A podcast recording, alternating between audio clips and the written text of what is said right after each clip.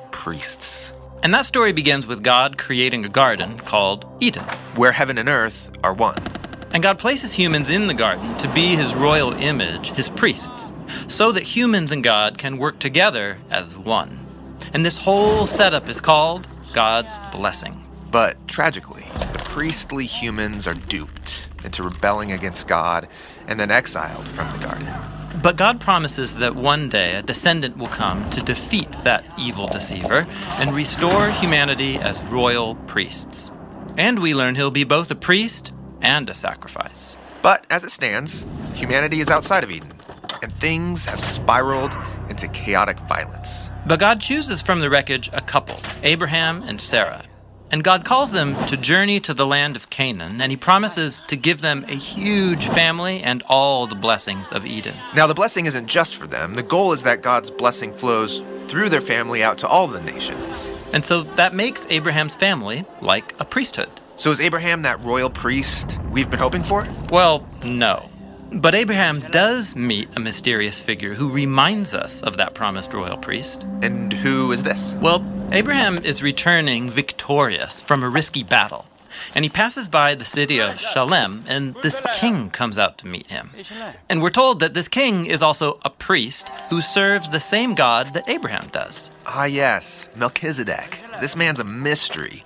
We don't know why he worships Abraham's God. We don't even know his family lineage. Exactly. But here's what happens Melchizedek brings this great feast out to Abraham and his army, and then he gives God's blessing to Abraham, saying, God is the one who gave him this victory over his enemies. Then Abraham gives Melchizedek one tenth of everything that he has, and that's the story. So, what is it all about? Well, Melchizedek is the king and the priest of Shalem, which is an ancient name short for Jerusalem. Ah, Jerusalem, which will later become the capital of Abraham's future family, where the temple is built. And that 10% that Abraham gives Melchizedek, that's just like the 10% Israelites will later give to honor the priests who work in the temple. Exactly. And so here is Abraham, the father of the Israelites, and he's honoring a royal priesthood that existed long before Israel's temple or their priests. Ah, Melchizedek. Yeah, he's super important. And we'll come back to him when we get to the story of David. Okay, back to Abraham. We find out that he and Sarah are unable to have kids. And they're really old, so how are they going to have a family? Well, they scheme up their own plan. Sarah forces her Egyptian slave to produce a child with Abraham. But once that happens, Sarah ends up despising her slave and oppressing her. So instead of trusting God for a family, they do it on their own terms. Right.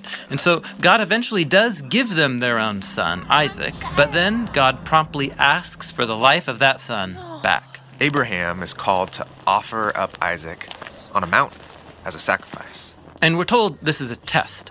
God's requiring Abraham to own up to his failures, to stop his scheming, and to surrender his family's future to God. Abraham and Isaac go up the mountain, build an altar, and right as Abraham is about to offer up his son, God stops him. And he provides a substitute ram that can be sacrificed in Isaac's place. And here, the narrator stops the story and starts speaking to you, the reader, saying, This is why we today say, On the mountain of Yahweh, it will be provided. the mountain of Yahweh, that's Jerusalem. That's right. And so notice in both of these stories we've looked at, Abraham is near that high place that will later be called Jerusalem. In the first story, Abraham meets a royal priest, and in the second story, God provides a substitute sacrifice that covers for the sins of Abraham's family. Yes, and both of these stories point forward to the need for a future royal priest who will also become a sacrifice for the sins of Abraham and his family. From here, Abraham's family grows to become an entire people. But they eventually end up as slaves in Egypt. And so, how can a group of slaves produce a royal priest? Exactly. And so that brings us to Moses, whose story we're going to look at next.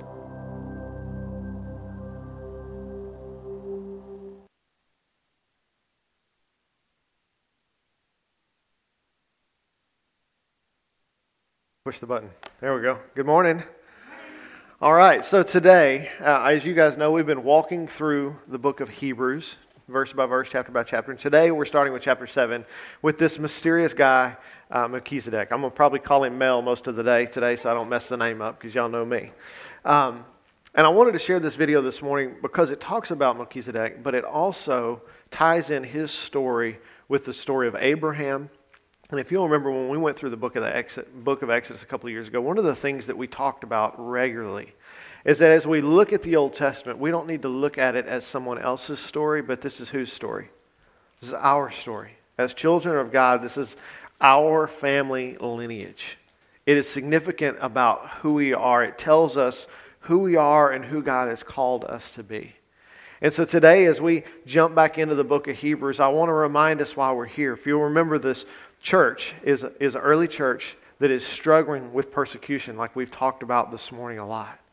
And this letter is written to, to be sent out to several of these churches that are struggling as a way of encouraging them to stay steadfast in their faith.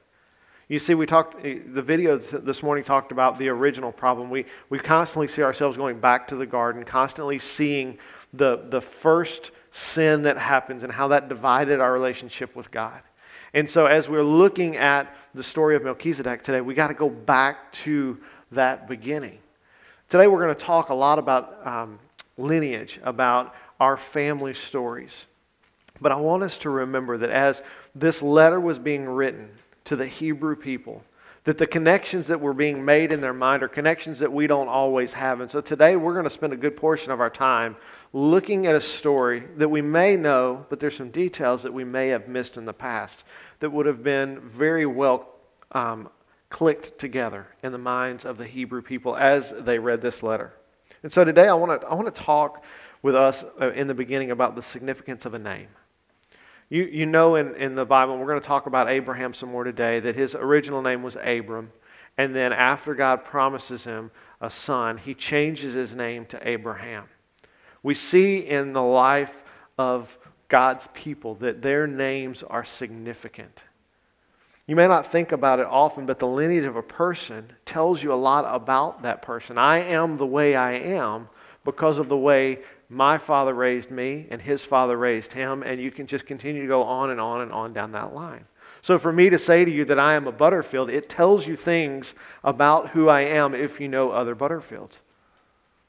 Today, as we learn in this video, we, um, we aren't told about Melchizedek's lineage.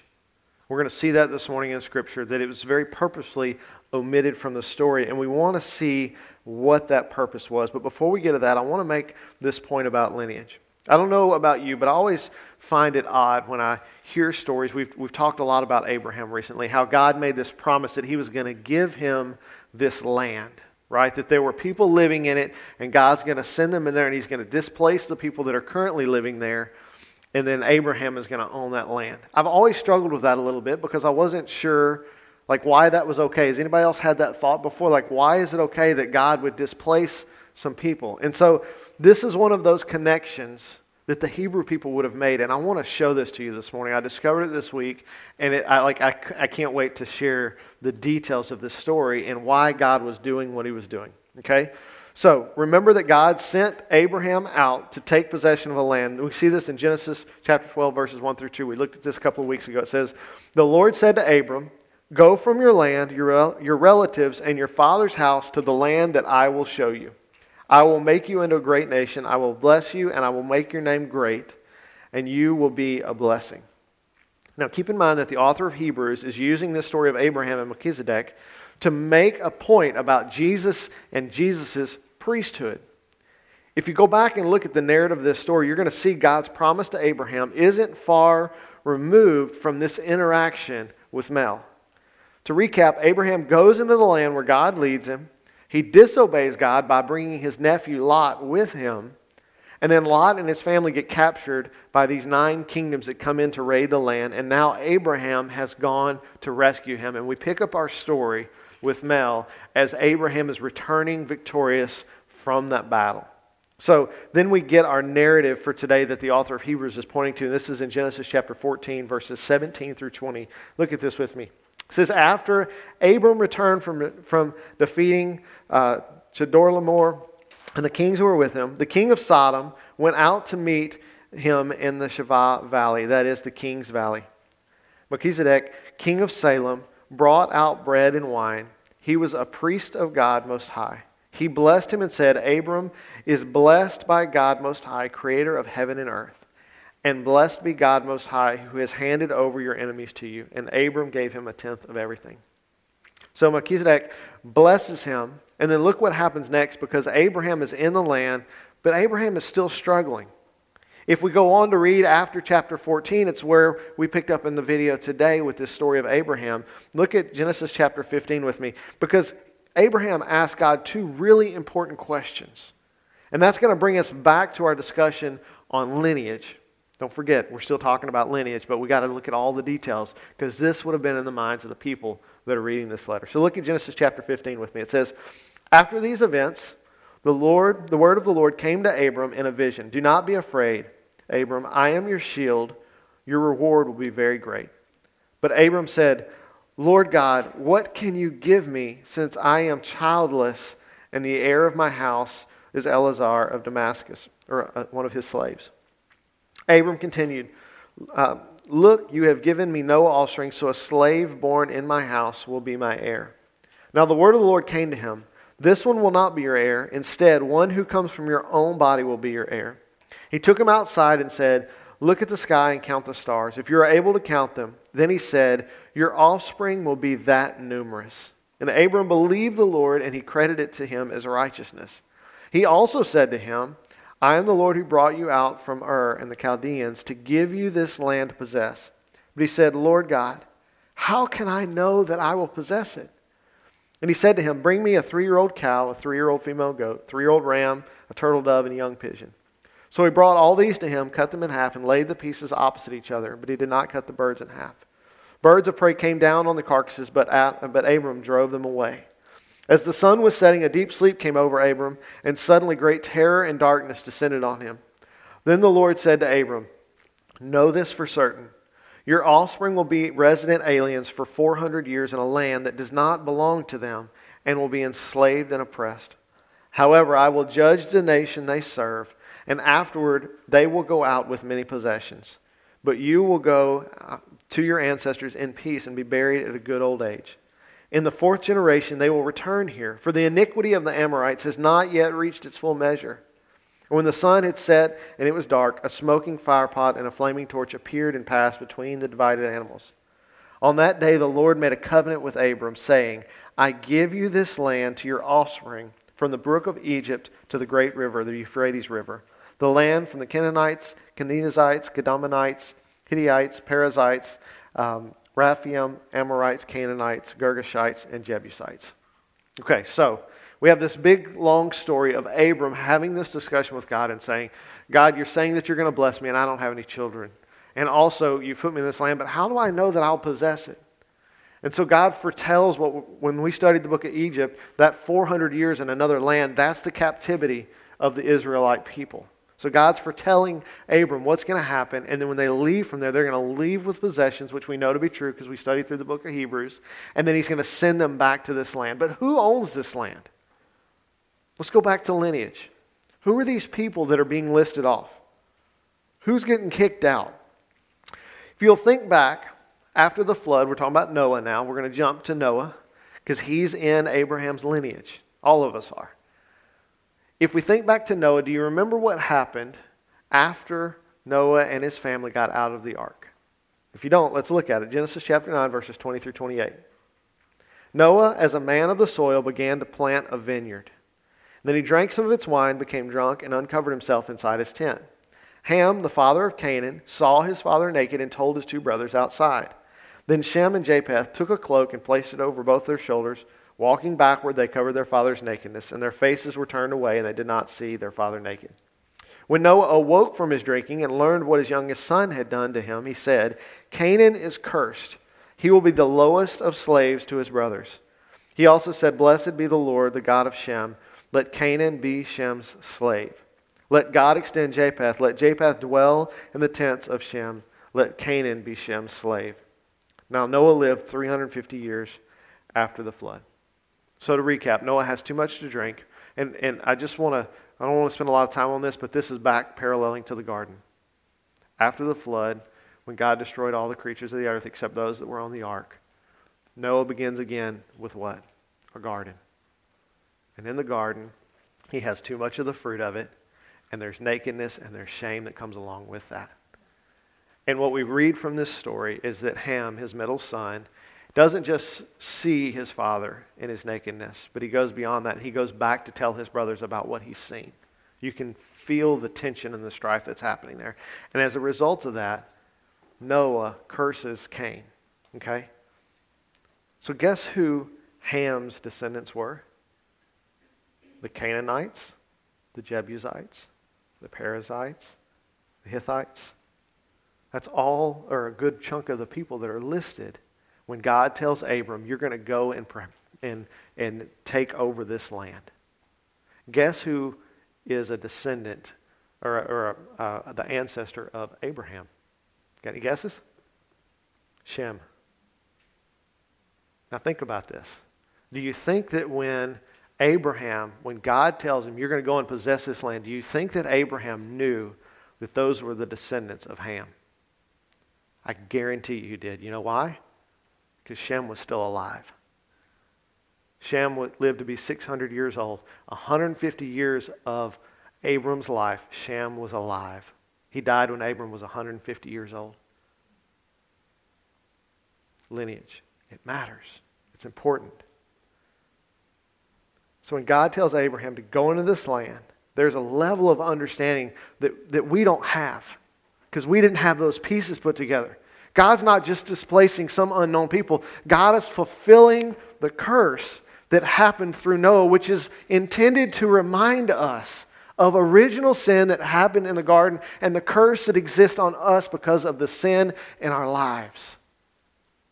God is using this story, He's using this narrative to communicate to His people the fact that He is working in their lives. Now, with all of that in mind, look back at our text from Hebrews today, verses 1 through 3 in chapter 7. It says, For Melchizedek, king of Salem, or Shalom, priest of the God Most High, met Abraham and blessed him as he returned from defeating the kings. And Abram gave him a tenth of everything. For his first name means king of righteousness, then also king of Shalom, meaning king of peace without father or mother or genealogy, having neither beginning of days nor end of life, but resembling the Son of God, he remains priest forever. So here we are. We're sitting among these churches that are being persecuted. And the, the author of Hebrews has been making this case that, that Jesus isn't just a priest, but he's the most high priest. He's the best priest. The Bible is so rich in genealogy, and it, and it it uses it so often to prove who someone is or who someone isn't. And in this particular story, it's intentionally left out. And so we have to ask ourselves if everywhere else in Scripture, you look at the birth of Jesus in the book of Matthew, and there's all this genealogy to prove that Jesus is in the line of David as God promised that he would be. If the lineage of Melchizedek is left out, why is that? And it's because the focus of this passage is not on a man, but on a typology. It's on a type of person. The point of the story is not the man. The point of the story is what the man stands for. The author of Hebrews is adding more depth to this case about Jesus being the great high priest because he's pointing to a position, not the manner, and the excuse me, the position and the manner of Melchizedek, the way he interacted with Abraham. So, what are we told about Melchizedek? That he's the king of Shalom and the priest of the God Most High. He's a king and a priest. I'm sure you caught this, but in the video this morning, we're reminded that this story, just like Christ's story, points us back to the garden. God's people are still looking for and waiting for that promised one that finally would be able to break sin's control on God's people. And then we see Mel presented as a reminder of that promise, of that promise with the purpose of preparing God's people for the Messiah that God was going to send. God is working in the lives of his people to prepare their hearts and their minds to see the kind of priest, royal priest that would come. And I want you to think for a moment about the, the dichotomy between a priest and a king. Priests are, are in a place of service. They serve the people. They are to be the mediator between the people and God. And a king is in a place of authority. And often when we see a king, we don't think about service. It's uncommon, to say the least, for a king to also literally serve his people. Now, we have sayings in modern day culture that a person in leadership, perhaps a, a politician or a public servant, their role is to serve the people, but often we see that flip flop, and the power is what the focus is on and not the service. But that's not what we see with Mel. And the author of Hebrews is pointing us back to this story to show the church that God had been paving the way for Jesus since the beginning. He's reintroducing them to the idea of the type of person that Jesus will be. Look with me again at this interaction between Abram and Melchizedek. In uh, chap- Genesis chapter 14, verses 17 through 20. It says, After Abram returned from defeating Chedorlaomer and the kings who were with him, the king of Sodom went out to meet him in the Shaveh Valley, that is the king's valley. Melchizedek, king of Salem, brought out bread and wine. He was a priest of God Most High.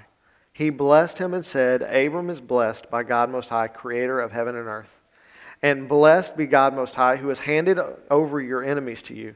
And Abram gave him a tenth of everything. So, what, is, what does uh, Mel do for Abram and these 318 men that went and battled with him? He brings out food and wine, bread and wine. Foreshadowing much, right? Think about Jesus. Think about this typology that we're talking about. What does Jesus do for us and for his disciples? The last thing he does is he brings out bread and wine. What I want us to see is that Melchizedek serves Abram's people and Abram himself. Keep in mind that there was no requirement, no outside reason for him to do this. He is a king. And these, Abram is passing through his territory. If anything, he would have an opportunity to attack him, but he doesn't. He goes out and he serves him. There was no obligation there, but because of his relationship with God, Mel goes out to meet Abraham and serve him and his men. And then the second thing he does is that he blesses them. He confirms and reminds Abraham of the promise that God has already made. Think about that for a minute. When it says he blesses him, he is confirming what God has already promised. Does that sound familiar to you guys? What does Scripture tell us that Jesus did? Only what the Father tells him. Again, we see this typology that we are being shown the type of person that Jesus was. As the Hebrews were struggling, as they're being persecuted, the author is taking the time to point them back to this mysterious man who is put there in place to represent the coming Messiah, Messiah, to tell people of the kind of person that he would be. The author of Hebrews is revealing this long established pattern to the church. Since Adam and Eve, God's been working in the lives of his people to restore the relationship that was broken by sin. Jesus was not some new fad or just a popular guy for that time period. He was so much more than that. That he's communi- communicating that Jesus was the fulfillment of a promise that God made back in the garden. And then he's pointing to these high markers in the lives of Israel to say, God made this promise. He reminded us here. He reminded us here. He fulfilled it right here. And so, this Jesus that you are struggling to believe that he is the Son of God, that you are being persecuted and tried to convince that he is not, we can see these markers over and over and over again where God is saying, This is the kind of priest that I am sending for you. And we see that in the nature and in the manner of Jesus. Jesus was the King of righteousness and of peace. And there's one last thing I want to draw our attention to this morning. Look with me at verse 3 again in Hebrews chapter 7. It says, Without father, mother, or genealogy, having neither beginning of days nor end of life, but resembling the Son of God, he remains a priest forever. Again, we're talking about a typology, not a person. He's not saying that Melchizedek was eternal. He wasn't uh, uh, reincarnated Jesus or anything like that. We're talking about a, type, okay? He's reminding the church that his priestly and kingly line would last forever. And he's making a direct comparison with the line of Melchizedek and the line of the Levite priest. Because the Levite priest was just like you and I. He was born in sin, had to deal with his own sin, and died in his sin. And that line of Levi would also die. It would cease to exist when Jesus died on the cross because it was no longer needed. Because now, instead of having to have that priest that atoned for our sins, that was a mediator between every person and God Most High, Jesus now stood in that place instead of the Levites. So, again, the author of Hebrews drawing all this together and saying, look, here's the problem. And here's the ways that God has put into place already to deal with the problem, the problem of sin. And for a long time, it was the Levites. And they played their role, they did their job. But God promised something better, and that something better was Jesus. The author of Hebrews is looping them back together into that previous argument about the superiority of Christ's priesthood. He was not just another priest, he was the best priest. He, like Mel, was, pointing, uh, was appointed by God in the priesthood that will last forever. So we got all this story. We talked about lineage today. We've talked about the importance, the typology of Jesus, his, his manner and his nature. So, what's the take home for us? How do we take this information and, and get it into our lives in a way that it makes a difference for us and for the people around us? Here's what I would say is that when we're thinking about the person of Jesus, we need to realize that he is not a rookie. He's not a noob. My kids will know what that is. This is not a brand new thing for him. It's not like when the Hebrew church is facing persecution that Jesus is in heaven scratching his head going, huh, I didn't see that coming. How are we going to deal with this, God? When the things that are happening in our world today with our brothers and sisters in Afghanistan, Jesus is not scratching his head going, How do we deal with this now? From the beginning of time, Jesus has been and God together have been working this plan to bring about our salvation. He's not surprised by the things that are going on in our lives and in the world around us. That's the takeaway from us.